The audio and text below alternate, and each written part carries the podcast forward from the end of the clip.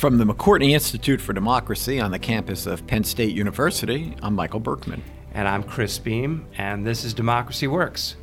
Michael, uh, who do we have on the show today? Chris, today we have uh, Charlie Dent, who uh, name that might be familiar, especially to people in Pennsylvania, was a uh, congressman representing the 15th district in Pennsylvania as a Republican for 14 years until he left Congress uh, after the 2018 election. And uh, he was here on campus because he's a proud alum, and and he uh, won an award. And he won an award, and so we uh, took advantage of his time here to ask him to come on the show. And I'm glad we did. He's in an interesting position, uh, an interesting guy to talk with. Very, very smart and very well. Uh, you know, he knows he knows Washington. Uh, really interesting opportunity for us to uh, talk with him about democracy and Congress's role as we're in this really sort of interesting uh, time in terms of congressional legislative, congressional executive relations. Right. Just in terms of, uh, you know, again, our, our focus is on democracy, and uh, Charlie Dent has has a very interesting and informed perspective on on checks and balances. Right? Yeah, and we really wanted to talk to him about that because uh, the Mueller report is out. Mm-hmm. Uh, Democrats control the House. Uh, they've issued a range of subpoenas uh, to members of the uh, administration to solicit materials from the administration, uh, and they're getting absolutely nowhere. Right. and the, so the question is, you know, um, what is the uh, what is the proper role of the legislative and, and, executive branch? How do they compete with each other, and, and who ultimately decides, right, when they when they conflict? Right. It might be a good opportunity for us to just sort of review the idea of separation of powers and uh, how it and, is a and, distinctively American. It really notion. is. It, it is very different from a parliamentary system, uh-huh. uh, where, for example, the uh, you know the prime minister would come out of uh, the legislative branch, and in fact, is continues to be a member of the legislative branch. But in the uh, American system, as laid out very clearly and eloquently in Federalist 51 uh, by James Madison, uh, we've set up the system of separated powers. Right, right. Uh, I think Madison says that each power should look after its own interests. Right. He's got a great phrase uh, called ambition counteracts mm-hmm, ambition. Mm-hmm, and mm-hmm. the idea was that each branch of government was to be given sufficient powers uh, that it would attract ambitious people. Mm-hmm. They were they, they thought ambitious mm. politicians were a good thing, not well, and, thing. and an inevitable thing. And an inevitable thing. Uh, and that it would have uh, sufficient power to make it a satisfying place to be and sufficient power to be able to check the other branches of right. government. The the other thing, if I'm right, is that um, 51 says that the legislative branch uh, in in a republic has to. Uh, be the most important, has to pre- predominate, right? Absolutely, and, yeah. and that's why in the Constitution it has uh, the pride of place of being Article, right, Article One. And, and, yeah. and, in fact, all the really most of the uh, lawmaking powers are given to the Congress in mm-hmm. Article One. The Congress shall have the power to, right. and then it lists most of the central powers. Uh, as residing in the legislative branch. And because they recognize that the legislative branch would be so powerful, uh, they divided it into two. Right. And it, you could argue that, you know, the American history may, maybe from certainly from Roosevelt on, but even before that, has been the expansion of the executive branch vis-a-vis the legislative branch. Right, really up until Roosevelt, maybe the progressive era, yeah, but really yeah. up through uh, the New Deal and Roosevelt, the, the, Congress really was the dominant right, branch right. of government. And uh, you know, one of the most famous uh, textbooks of the time, written by Woodrow Wilson, who was mm-hmm. a political scientist, was called Congressional Government, and it was uh, you know this idea that Congress is the primary branch of government, and the executive's job is to execute the laws that the Congress passes. Right, and and so the argument now is that uh, what we have in terms of the the operative sense of power in both branches is something that is different from and maybe even antithetical to what Madison and the founders laid out. So we've been, you know, we're talking about this today from sort of 10,000 feet. Right, and, and from and, going on back 50, right. 70 years. Right? Yeah, yeah, but uh, the congressman is in a uh, unique position right. to be able to talk about what it was like to be there for 14 years within the leadership mm-hmm. as a committee chairman, as right. the head of a, as the uh, co-head of a director of a uh, caucus uh, and get his perspective. And as a person who, in himself, represents this kind of um, old model of Yeah, yeah. you know of, of the struggle between the parties as opposed to being you know lockstep in one or the other. Yes, absolutely. Yeah. Anyway, so yeah, look forward to this. Um, Jenna, take it away.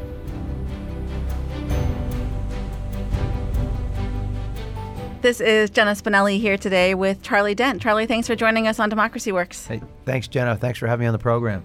So, uh, we're going to um, talk today about congressional oversight, the state of the uh, Republican Party, uh, all sorts of things like that. But before we do, um, you know, we have listeners of this show around the country, around the world, who might not be familiar with kind of the ins and outs of Pennsylvania politics. Um, so, you know, you served Pennsylvania's 15th district um, for 13 years, if I did my math correctly. Almost 14. Uh, almost 14. So, uh, for folks, uh, again, who are, are not from Pennsylvania, can you give us an overview of the district that you served and uh, why you are no longer serving that district? Yeah, I represented a, a district in eastern Pennsylvania, largely the Lehigh Valley, uh, for my first uh, four terms, and for my uh, my last three terms, uh, the district included parts of south central Pennsylvania, went out as far as uh, uh, Hershey and uh, and southern Dauphin counties.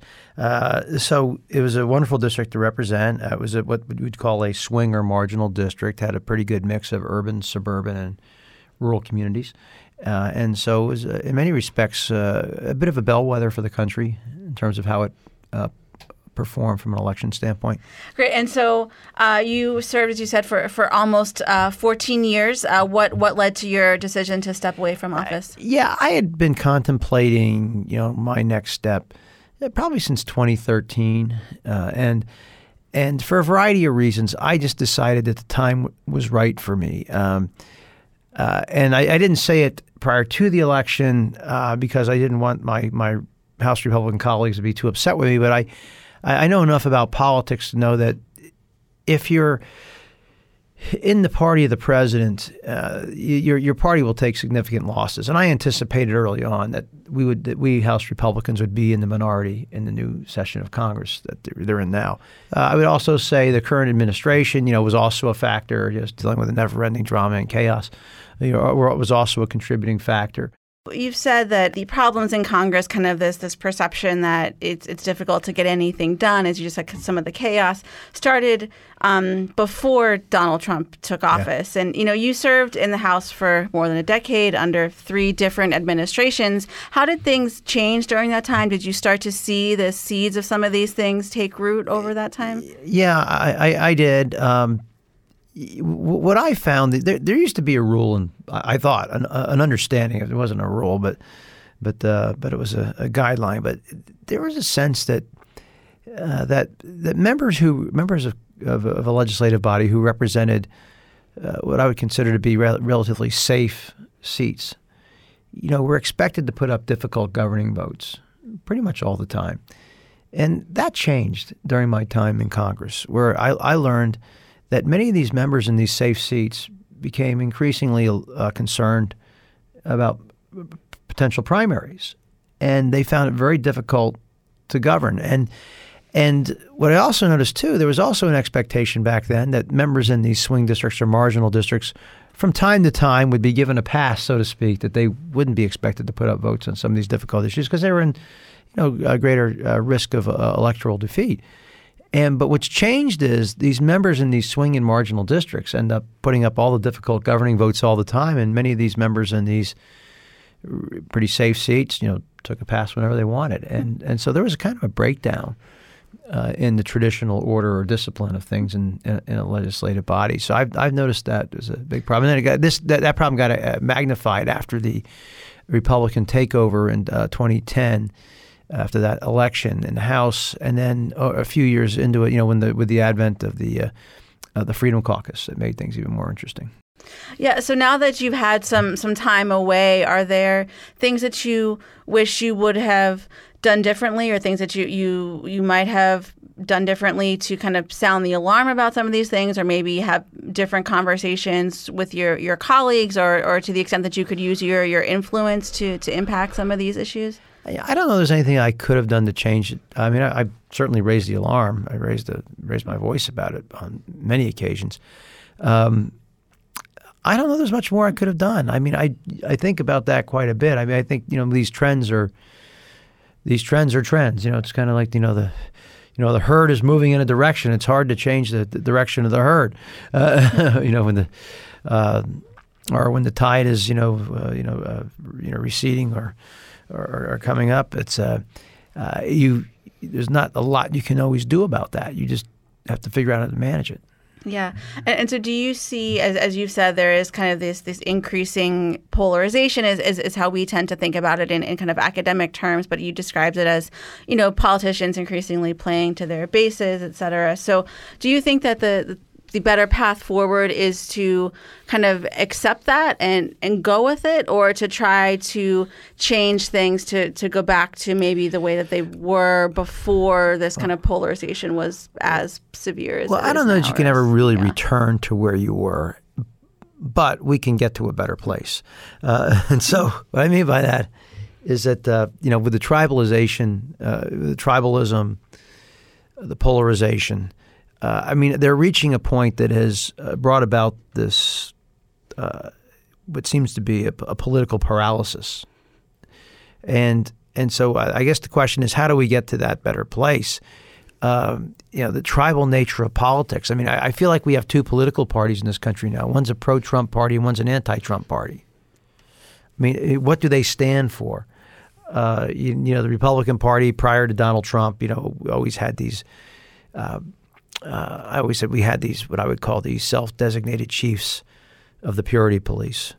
Uh, who said this is what you need to stand for to be a good Republican, and if you didn't meet these litmus test issues on, you know, on on taxes or free trade or abortion or LGBT or firearms, whatever the issue was, if you were somehow deviating from any of those uh, those those policies or principles, you were considered a squish or a RINO.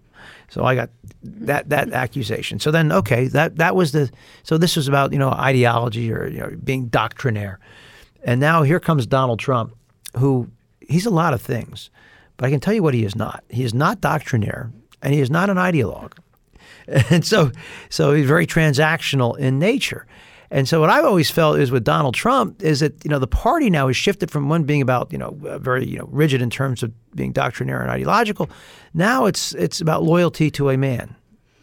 Yeah, and that's what's changed, and and um, and so you know issues like you know free trade was a core principle for many Republicans. Now all of a sudden we have the most protectionist president we've seen in maybe I don't know, maybe a lifetime, uh, certainly my lifetime. And, you know, I, arguably, you know, Smoot Hawley, you know, Hoover signed that reluctantly. I mean, I don't think he wanted to sign it. Uh, so, so the point is, the most protectionist president in my memory, at least since this more modern era.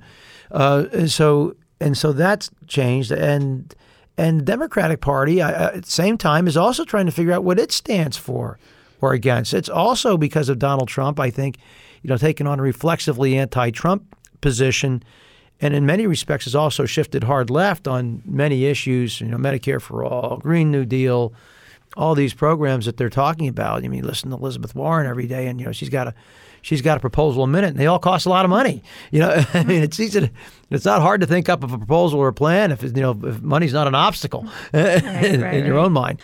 So, do you feel like you still have a place in the kind of pro-Trump Republican Party, or kind of the the party well, more broadly? At the moment, uh, no, there's not a lot of room for a guy like me. But you know, but uh, you know, these these moments are fleeting, and uh, and believe me, we are planning for the day uh, when things change, and they will change inevitably. I mean, I, I thought the 2018 midterm would have been a wake up call for some people. Uh, apparently not. Um, you know, apparently not. So. Um, but, you know, we'll see. We're going to have another election in 2020, and uh, we'll see where, where, where the chips fall. Uh, but, you know, I, I would say, too, you know, in Pennsylvania and, and throughout the country, Republicans really saw uh, significant drop offs in, in, suburban voters, particularly suburban women.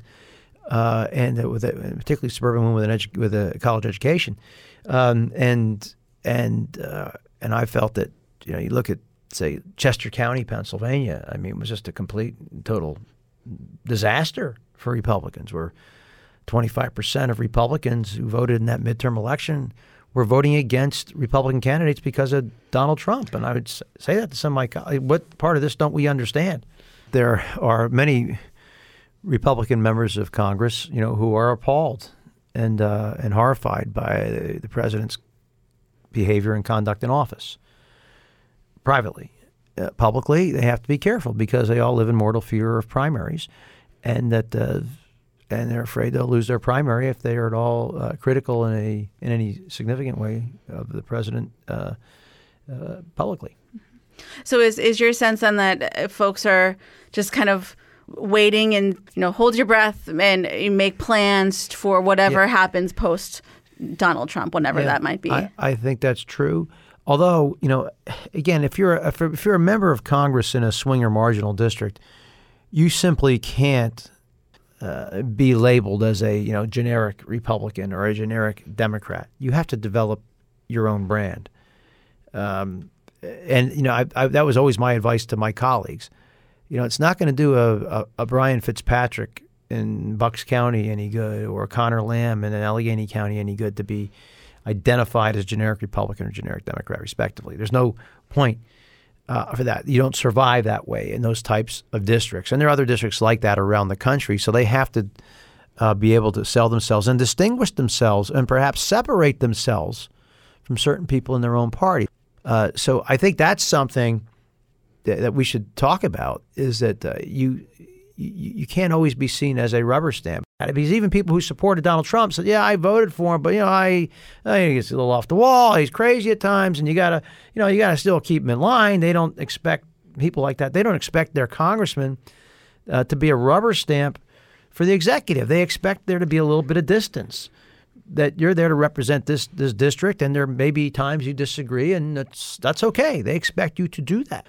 Yeah, and let's let's talk about that that sense of, of disagreement and, and checks and balances. You know, I think we tend to think about congressional oversight here in the annals of academia at a very high level. We think about the framers and we think about what's in the Constitution in terms of checks and balances, but wondering what that actually looks like on the ground day to day. Was it something that you thought about a lot, or you know, what what role did that play yeah, in your service? I, I think in some respects, oversight, you know, is a serious uh, responsibility of Congress, and it's done on a daily basis. I, I, was on the Homeland Security and Transportation and Infrastructure committees prior to coming to the Appropriations Committee. And when I was on the Homeland Security Committee, we spent a lot of our time, you know, really looking at what the department was doing. At that time, it was a relatively new department, very new department, and so there were growing pains. And so we exercised a lot of oversight, and a lot of it wasn't particular. Some of it wasn't, you know, very glamorous or sexy, but it was necessary and but I find now that you know the oversight seems to be more about in many respects, you know, getting your name on television, you know, big high splash moments, as opposed to the hard, mundane work of you know analyzing what these departments are doing, how they're spending money, and then going to the appropriations committee. You know, I spent a lot of my time looking at where they were parking money, what they were doing with it, and saying, okay, we don't need to put keep money in that account. We could move it out of there and move it elsewhere, or or whatever we, we and this is just not necessarily that glamorous or interesting work, but that's the hard work of oversight. A lot of it is unseen uh, by the public, but necessary. But much of the oversight that we talk about now, it's you know it's impeachment proceed, uh, not impeachment proceedings, but uh, uh, but the, you know the, you know the, the Russia investigation and all the oversight of you know, uh, you know, you know, the president's daily tweets or whatever, you know, the latest, you know, uh, news flash is, instead of just the, the hard day to day. Mm-hmm. Um, uh, so we, we have seen, though, you know, several members of the, the Trump administration ignoring congressional subpoenas over over the past uh, couple of weeks as, as we record here. As someone who has been in these committees and you know part of these requests, what what's lost when when people don't comply with, with these requests? Well, you know, it's funny. Was I was a chairman of the uh, House Ethics Committee at one time, and I had authorized subpoenas and you know issued subpoenas, but quite often uh, just the threat of the subpoena. When I we would authorize them, we didn't necessarily initiate. Issue, they helped us in our negotiations to get somebody to come in voluntarily.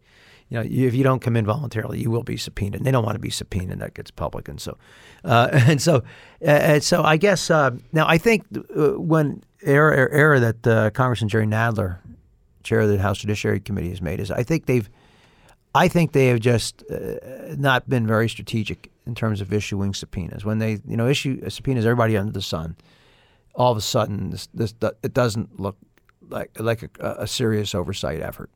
It's just about politics at that point.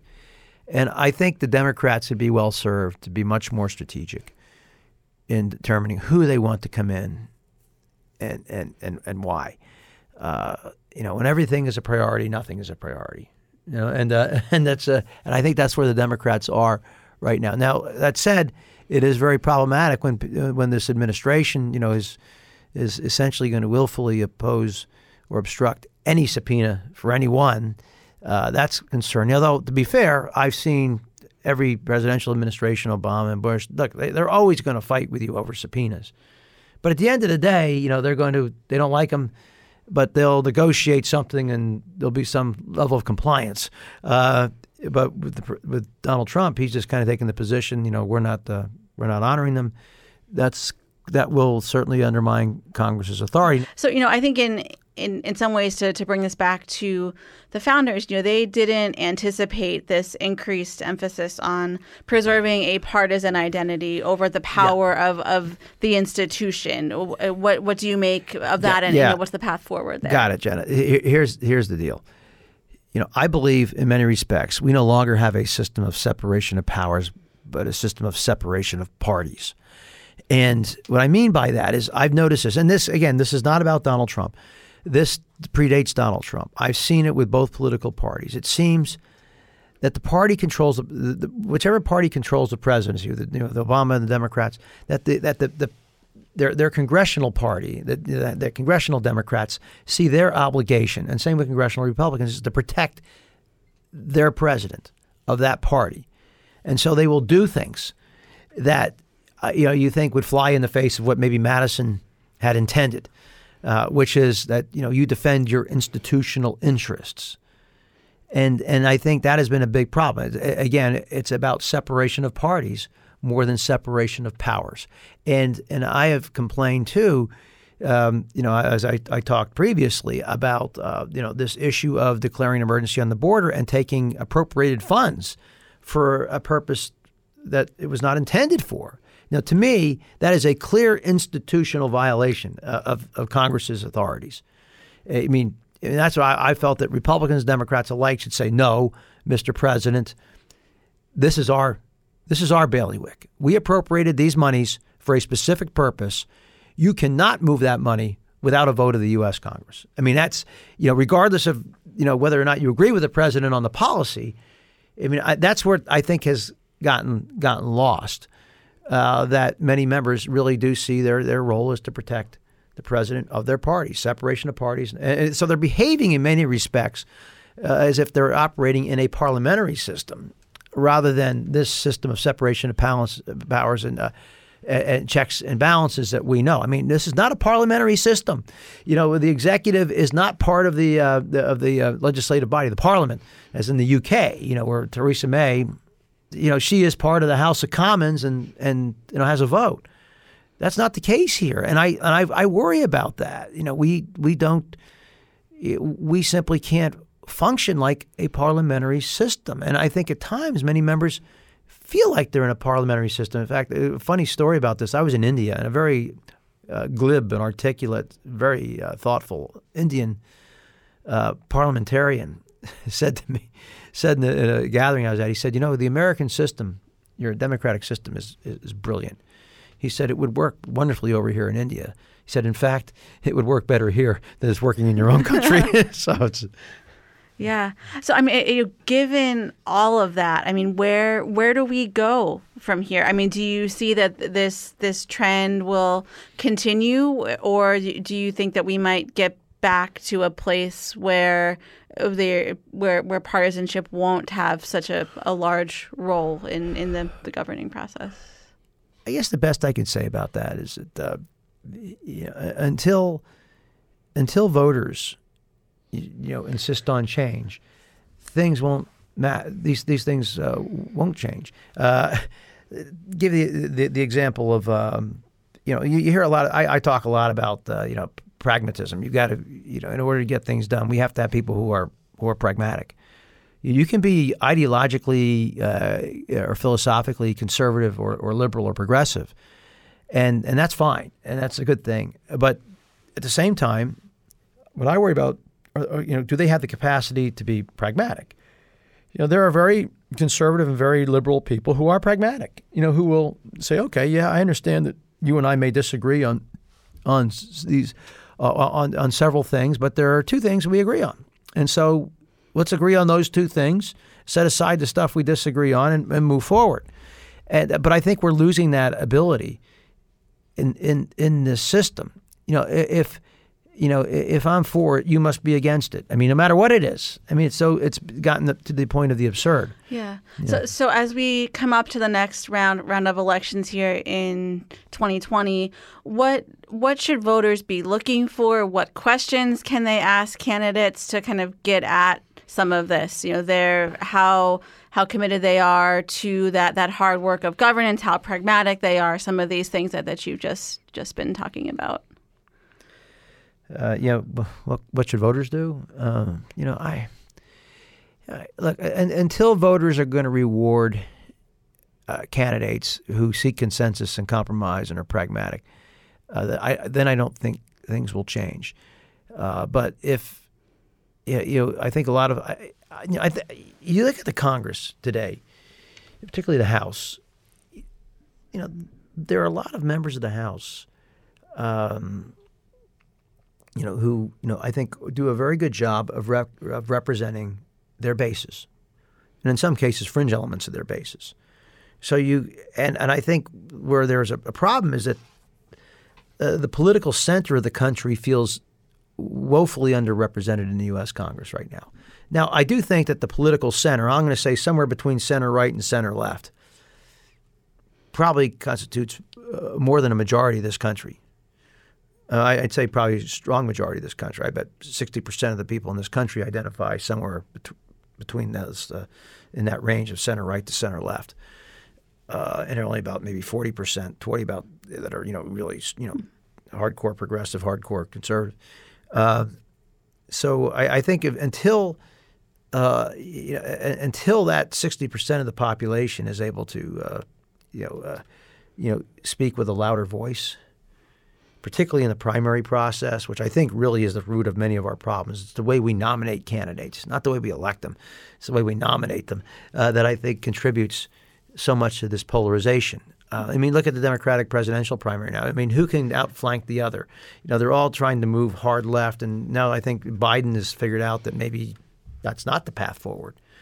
If you have you know, but a few dozen candidates, you know, a few dozen candidates for president. And they're all trying to go hard left. Well, maybe there is a center lane there, and uh, maybe Biden can capture that um, if he can. And um, and so, and by the way, he was never considered the most centrist guy in the world. I mean, he was kind of considered pretty pretty liberal. But uh, but in this in this day and age, he's really quite uh, quite the moderate, uh, you know, of the race. Uh, so I mean that's but that just speaks to the issue of how these primaries, you know, really drag these candidates to a place where most of them know they shouldn't go. Um, really, it's I think it's uh, they're going to a terrible place, and uh, and I and I think the same thing you know happened on the Republican side in 2016. Many found themselves going to a bad place. Um, and and so how do you maybe you know, maybe there'll be a serious independent candidacy at some point if the Democrats do nominate somebody on the hard left and the Republicans to stay, you know, Trumpian, that's going to open that center lane for someone because major political parties, you know, not just and we we, we tend to in, in the United States tend to be too focused on what's happening here, very American centric, when in fact. You look at the two major political parties in Germany, uh, the CDU, which is the, Christ, uh, the Christian Democrats center right, Social Democrats center left you know, in the last election for uh, chancellor, um, the two those two major parties between the two of them received 53% of the vote, barely a majority. You look at the United Kingdom, and their politics are completely scrambled as, as they are here over Brexit, where you know the Tories and Labour are both in a very bad spot. Uh, and uh, you know the, the, the, politics there. It's really you know are you are you uh, for stay or remain?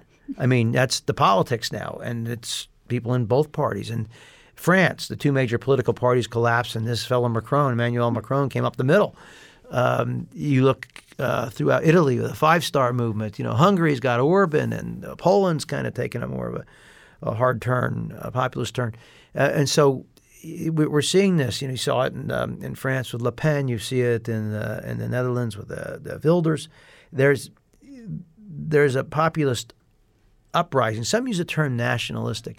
Uh, you know, I, you know, nationalism in and of itself is not a bad thing. Uh, nativism is, and uh, and I think we're seeing this, and a lot of the politics are driven by uh, migration, and I think culture is changing faster than native mm-hmm. populations can accept. Uh, and so, I mean, that's that's a conversation that probably needs to occur, you know, in many democracies. You know, we all we're all for immigration. The question is, you know, h- how much and how fast, uh, and that's uh, and I think that's really a, a, core issue that's driving much of the turbulence. Going back to that that conflict that that, that we were talking about earlier with uh, Republicans who privately oppose President Trump but feel that they can't say so publicly uh, because they're they're concerned about their own seat or you know job security those those kind of things. Um, how how would they they respond or you know what should they say to, to people who might say to them well aren't isn't that kind of a, an, an, abandonment of your duty to to uphold the office and you know uphold your oath to serve those those sorts of things. Well, I, I think it's hardly shocking that politicians will do what's in their political mm-hmm. interest. I mean, they just they do that. I mean, it's like you know, fish swim in water. You know, politicians protect their interests. Um, and I think you could ask that same question to Democrats. Um, you know, if, if the issue is, uh, you know, look, look I, yes, the president's, in my view, the president's behavior has been quite you know, it's been horrible in many ways, deplorable. Uh, you know, the way he carries on at times. Um, but at the same time, many people elected him knowing that he carried on in bad ways and in ways that they themselves found objectionable, but still voted for him. So, I mean, so I can I can look back, and so at least as it relates to the question of impeachment, you know, narcissism is not an impeachable offense. it's not a, uh, at least I don't think it is. And you know, and I and I think there's an argument to be made. Yes, okay, you can be appalled by the guy's conduct, but there is a way to remedy that. It's through an election, and at that point, people will be able to express their pleasure or displeasure, uh, you know, with the, with the state state of the country. So, in, in many respects, if you're a Democrat and if you want Trump gone, I would think it'd be more satisfying for them to defeat him in an election than to have a, a vote of impeachment in the House only to watch it fail in the Senate. So I think they would be much more satisfied with that. And again, I think more people in Washington are focused on this, you know, this whole Mueller, Barr, flap and investigation and impeachment. That is more of a Washington-based conversation. I think most Americans are focused on other things. You know, they're worried about, you know, health care or, or trade policy. Farmers are worried, disaster. I mean, they're, they're focused on things that have immediate impact. And I, so I think we got to, you know, be, I think in you know in the bubble of Washington D.C., you know they're they're focusing on a lot of it, focusing you know excessively on Mueller, but that's much of the country has moved on. They've they've kind of made their their minds up. I don't think there's any changing them. Uh, well, Charlie, this has been a fascinating conversation. We could easily talk about any one of these issues uh, all day long, and maybe we'll we'll have you back sometime to to pick up on some of these things. But for now, we're going to end uh, with our four mood of the nation poll questions. So, uh, thinking about politics and what's happening today, what makes you angry? What makes me angry? Uh, I guess what makes me angry is the, the tribalization of the politics. It doesn't, you know, the the policy doesn't really matter that much uh, as, as as much as it used to. That's what I've said. You know, I, these campaigns are really they're they're they're they're policy free zones. I mean, when Donald Trump ran, there really weren't many policies that he talked about. He talked about his poll numbers. He talked about himself. He talked about a lot of things, but he really didn't talk about policy. And I, you know, watch the Democrats. You know, like a guy like Beto O'Rourke. You know, I mean, it's all personality, charisma, not a lot of not a lot of there there. The only candidate who seems to be putting a lot of policy out there is Elizabeth Warren. And frankly, my view, not a lot of it's that good, and it's and it's very expensive. Uh, and so, um, so I mean, so I, I guess that makes me angry is that we've kind of got we've become so tribal that where policy doesn't really make much of yeah. a difference at the moment. Now, what makes you proud? Uh, what makes me proud is that the, that our system, you know, with all its warts and with all its problems, is still re- remarkably strong and resilient, and that we do have uh, you know wonderful institutions uh, that maybe change over time, uh, but are embedded, uh, and and that's that's a good thing. Uh, you know, you watch, you know, you, people talk about some of these fledgling de- democracies backsliding, and there ha- there are real worries about autocratic tendencies in some of these countries. But here, I don't worry about it because we have not only do we have you know uh, we have a democracy, but we have the, the the prerequisites and the foundations of a democracy: a free press, independent judiciary. You know, we have separation of powers. We have we still have enough here that it's very strong, very robust. And yeah, while they might be taking a bit of a beating right now and might be a little bit battered, you know, they're gonna they'll emerge. they'll emerge uh, still strong. Uh, what makes you worry? What makes me worry? Um, well, uh, what makes me worry is that you know, the country has really significant challenges in front of us, and they, they go unaddressed or ignored as we deal with all the other noise. That you know, someday we're going to have to deal with the, our long term debt challenges. We need to deal with infrastructure, and because we cannot, as a country, get out of our own way, it seems. You know, we we just can't really uh, deal with the very basics of governance. Just keeping the lights on. You have to deal with a debt ceiling. And then finally, what gives you hope? Uh, you know, American people are, by by and large, very practical. Uh, this is a can-do country. I've always felt like this nation is the point of the spear. Uh, this, you know, the people of this country are innovative. Uh, they're imaginative. A lot of ideas come out of this country. I mean, it's no accident that a lot of industries are born here, and then you know, and we always spend we spend a hell of a lot of time in this country talking about what we've lost. Sometimes we don't talk enough about what we've produced or what we've gained. You know, being the point of the spear. I tell these young these young people, I said, you know, you don't have to tell me today what you're going to do with the rest of your life, because the jobs you're going to be working in don't exist yet. The fields that you're going to be working in don't exist yet. So, you know, the the issue then is to be adaptable, and and that's the great thing about this country. You know, people are practical, they are adaptable. They're a lot less afraid of change here than in most places of the world, and and so it's not surprising that this is where so much of uh, global innovation occurs. That doesn't mean it's always going to be that way, or that uh, we have to, you know, maintain our edge. Uh, but uh, that's the that's the real hope of, for this country, and and so we we have a I think a better ability to look forward than most people. Even though it seems at times we look back and we you know, we, we moan about what was, uh, but it's the future that's usually bright for us. Great. Well, that's a great place to leave yeah. things. Uh, Charlie Dent, thank you so much for joining us today. Hey, thank you, Jenna. Thanks for having me on the show.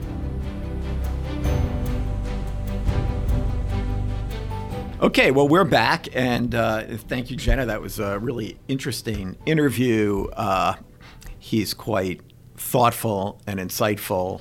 Um, yeah, and, and of, really appreciate um, the, the con- fact that he's just, you know, saying what he thinks is going on. Yeah, you know? he had a great phrase that uh, does go back to what we were talking about uh, before the interview, where he said we're now a separated that now that rather than a separation of powers, we now have a separation of parties. Right, right, um, and and how that almost necessitates the kind of gridlock you were talking about as yeah, well. Yeah, So I was focusing on the notion that the parties are so competitive now. And, you know, it's a tradition of many great political scientists over the years that the, the key characteristic of a party system is always the level of uh, competition. Yeah, yeah. Competitive party systems are different than non-competitive mm-hmm, party mm-hmm. systems. But he his perspective on it is a little different. I, he wasn't talking about that. Rather, uh, he was emphasizing, and this too I think is quite important, the role of polarization. Right. When you have a two-party system, and when those two parties are roughly equal in terms of power and in terms of the you know their standing in the electorate, um, this kind of polarization um, becomes all the uh, more. Well, I, I, actually think the polarization is comes from some a different sort of phenomenon, and that's a sorting of people that's taken uh-huh. place really since the mid 1960s, yeah. where uh, as the uh, South, which is the most conservative region in the country, uh, moved out of the Democratic Party right. uh, and into the Republican Party, and that had a that had a powerful effect on the Republican Party in terms of pulling, and on the Democratic to Party the right, too. right, and yeah. on the Democratic Party. And what you've seen over time is a sort of sorting uh, where people that see themselves as liberal and it, and with social identities that mm-hmm. are mm-hmm. that tend to be more liberal have moved into the Democratic Party, and the opposite has happened in terms of the Republican Party. So you have more ideologically pure parties. I mean, not as pure as you're obviously going to get in a multi-party system, but parties that are more ideologically coherent. Mm-hmm. He says that, you know, he argues that um, the extreme of American pop, uh, uh, the American electorate is uh, running the show for both parties. Right. So it's like 10, maybe 15, 20% at most of the, on both sides, are the ones who are um, determining policy and determining candidates. And so this big middle that he you know claims to represent and to be you know a part of himself um, is just kind of shut out and so compromise becomes impossible compromise is a dirty word Right, because if you have a if you have a district that the Democrat's going to win, right and, or one where the Republican's going to win, then the primary becomes most critical. And Mm-hmm. Right. primaries are fought, you know, only among uh, members of a single political party. and, and, so the people to- who come out for those elections And the are the ones who are most identified most strident most single issue right, Yeah. which is why most of the Democratic candidates for president are staking out positions pretty far to the left Mm-hmm, because that's where they see the primary electorate as as largely being. Uh, that's so- how they win. Yeah, and so- that's how they keep their job once they've got it. Yeah, so he does see that as uh, as important, and he also, you know, he also pointed out to us, I thought effectively, that we shouldn't expect more of politicians than we're getting. i agree with that. So let's close on on one last point that he made that I think is really important in terms of understanding uh, that Congress still does some of the hard work of democracy. Uh, and that is when he talked about oversight. Because, you know, the point he was making is that all this focus on the Democrats issuing of subpoenas and investigations uh, under the name of oversight is, this is how kind of I understood what he was saying, it sort of distorts our understanding of what oversight really or is. it's too it's just too narrow It's too Right, yeah, narrow, mhm. yeah. Uh, Well, I mean that that you know because it's Article One, because Congress makes a law, because Congress has the power of the purse, And because the entire executive branch is created by the Congress. right, and because uh, it is more directly. Um, connected to the sovereignty of the people, Mm-hmm. um, it has a more important role. I mean, that's the way it was meant to be. Right, and, and he's making the point that this goes on, but we don't really ought see it, to, 'cause yeah, it- yeah. because it's not that exciting and it's, not that interesting. A lot of it, that's true. But the you know the work of oversight is for the most part kind of boring Mm-hmm. and uh, routine. Uh, but to just step back a minute as to where it comes from, when, when I say that the that the exec- Congress created the executive branch, of course the executive branch is in Article 2 Mm-hmm. of the Constitution, but it really gives it very little. And it's it's Congress that comes in and, for example, says we're going to create a Department of Homeland Security. The Department of Homeland Security is going to have the powers to do this, Right. and it's going to be set up like this. And then it's the president's job to execute the laws that are set up. For example, for the uh, Department of Homeland Security, but Congress created that.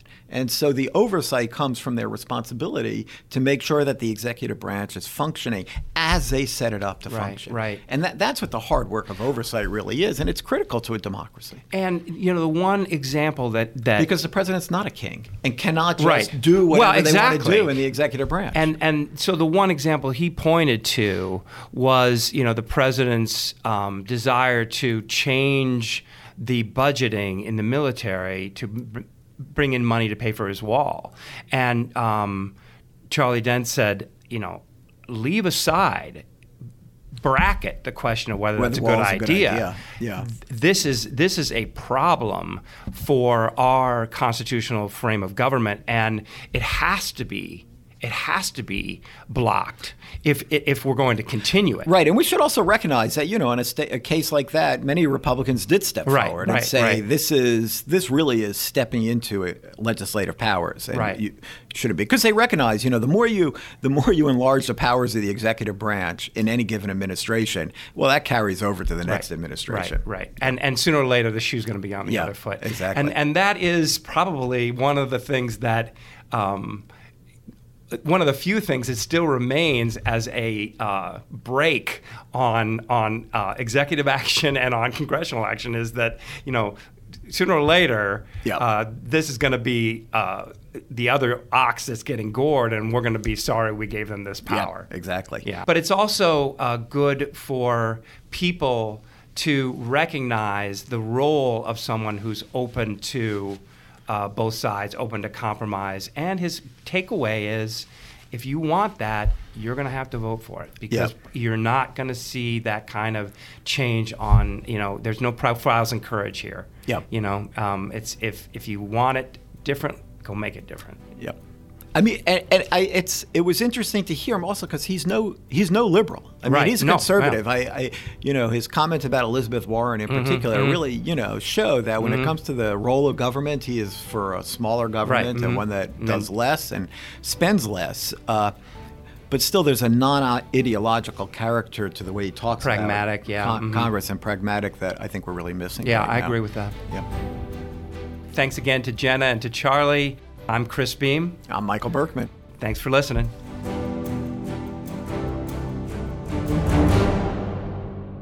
Democracy Works is produced by the McCourtney Institute for Democracy at Penn State and WPSU Penn State. Our hosts are Michael Berkman, Chris Beem, and me, Jenna Spinelli. Andy Grant is our engineer, and Mark Stitzer is our editor. Additional support comes from Emily Reddy, Shireen Stanford, Craig Johnson, and the rest of the team at WPSU. For detailed show notes and discussion questions for each episode, visit our website at democracyworkspodcast.com. And if you like what you heard today, please consider rating or reviewing us wherever you listen to podcasts. Thanks for listening.